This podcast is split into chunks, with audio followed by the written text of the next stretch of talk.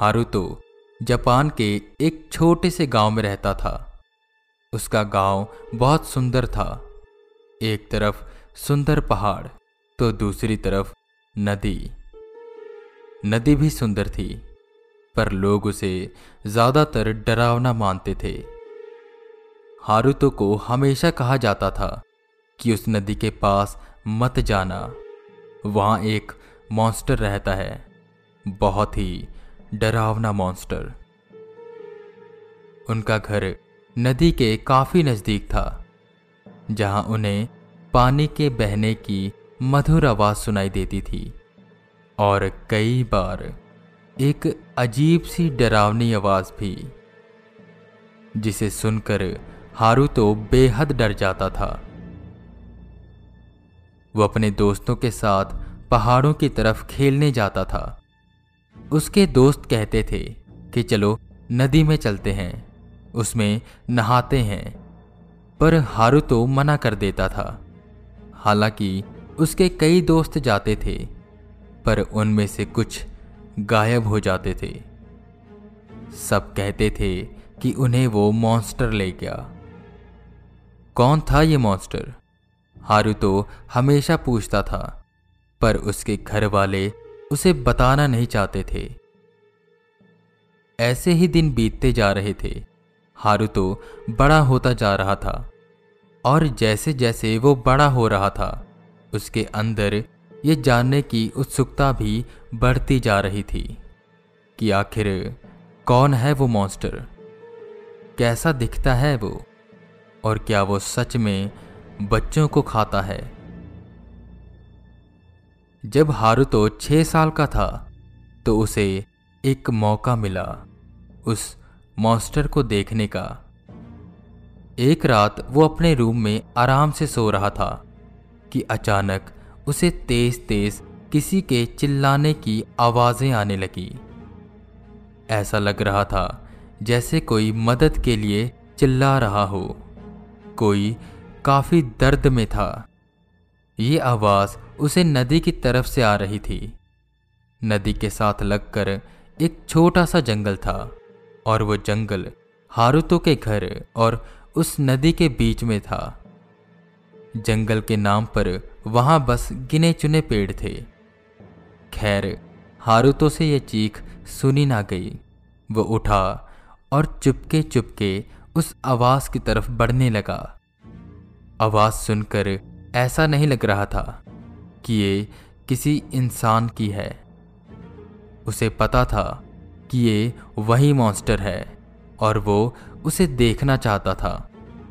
हारू तो डरते डरते आगे बढ़ता जा रहा था। चारों तरफ़ कोहरा छाया हुआ था और अंधेरा भी था। हारू तो आवाज़ का पीछा करते करते उस जगह पहुँचा, जहाँ से वो आवाज़ आ रही थी। हारू तो पेड़ के पीछे छुपकर उस मॉन्स्टर की तरफ़ देखने लगा। हल्की हल्की चाँद की रोशनी में उसे ज़्यादा कुछ दिख नहीं रहा था। पर हाँ, वो मॉन्स्टर का कद उसके जितना ही था। पीठ पर कछुए की ढाल थी, मुँह की जगह चिड़िया की चोंच थी, और वो ज़मीन पर पड़ा था। ऐसा लग रहा था जैसे उसमें ताकत ही नहीं बची है। हारू तो उसके थोड़ा और पास गया, जहाँ उसने देखा कि उसके सिर पर कटोरी जैसी कुछ जगह खाली है, और देखने में ऐसा लग रहा था कि जैसे उस कटोरी जैसी चीज़ से पानी नीचे गिर गया है, जो आधा ज़मीन सोख चुकी थी और आधा उसके सिर के पास पड़ा था। वो मॉन्स्टर हारुतो की तरफ़ देखता है। हारुतो को उस पर तरस आ जाता है। वो उससे मासूमियत में पूछता है, क्या हुआ आपको? जिस पर वो मॉन्स्टर अपने एक हाथ से नदी की ओर इशारा करता है और दूसरे से अपने सिर पर बने उस कटोरी जैसी चीज़ पर। हारू तो समझ जाता है कि उसे अब क्या करना है। वो भागकर नदी की तरफ़ गया। वहाँ से कुछ पानी लाकर उसने उसकी कटोरी को भर दिया। कुछ देर बाद ही वो मॉन्स्टर एकदम से चिल्लाता है और खड़ा हो जाता है। जैसे उसकी सारी ताकत वापस आ चुकी है। हारू तो अब उसे अच्छे से देख पा रहा था। उसकी लाल लाल आँखें चमक रही थीं। उसकी चमड़ी किसी मगरमच्छ जैसी थी और उसका रंग हरा था। उसका ये डरावना रूप देख। हारुतो डरा और वहाँ से भाग गया। हारुतो ये सब भूल नहीं पा रहा था और उसे अब बेहद डर लग रहा था। वो सोच रहा था कि कहीं उसने उसे बचाकर गलती तो नहीं करती उसने ये फैसला किया कि वो अब गाँव में नहीं रहेगा, जिसकी वजह से कुछ सालों बाद जब वो हाई स्कूल में गया तो उसने वो गाँव छोड़ दिया और शहर में रहने लगा। वहीं के एक स्कूल में उसने अपनी आगे की पढ़ाई शुरू की। जैसे जैसे वो बड़ा होता जा रहा था, वो ये सब बातें भूलता जा रहा था। ऐसे ही एक दिन उसके घर से उसे फ़ोन आया, जहाँ हारुतो की मम्मी कहती है कि तुम्हारे पापा की तबीयत बहुत खराब हो चुकी है। इतना सुन हारू तो तुरंत अपने गाँव की ओर निकला। उसके पापा की तबीयत बहुत खराब थी। हारू तो वहीं रुकने का सोचता है, जब तक वो ठीक नहीं हो जाते। कुछ दिन बीते, वो अपने रूम में लेटा था। पर जब से वो यहाँ आया, तब से उसे कोई आवाज़ नहीं आ रही थी। उसे लगा शायद वो सब एक वहम था, जो उसने बचपन में देखा।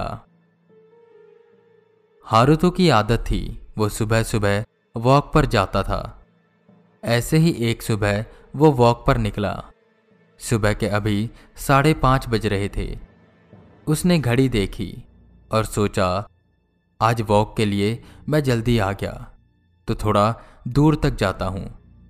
ऐसे ही वो गाँव से थोड़ा बाहर निकला, जहाँ उसे कुछ गुंडे जैसे दिखने वाले लोग मिले, जो हारुतो का पीछा करने लगे। हारुतो काफ़ी डर गया था तो वह तेज़ी से कदम बढ़ाते हुए अपने घर की तरफ़ जाने लगा। पर उसने सोचा कि कहीं वो गुंडे उसके घर में ना घुस जाएँ।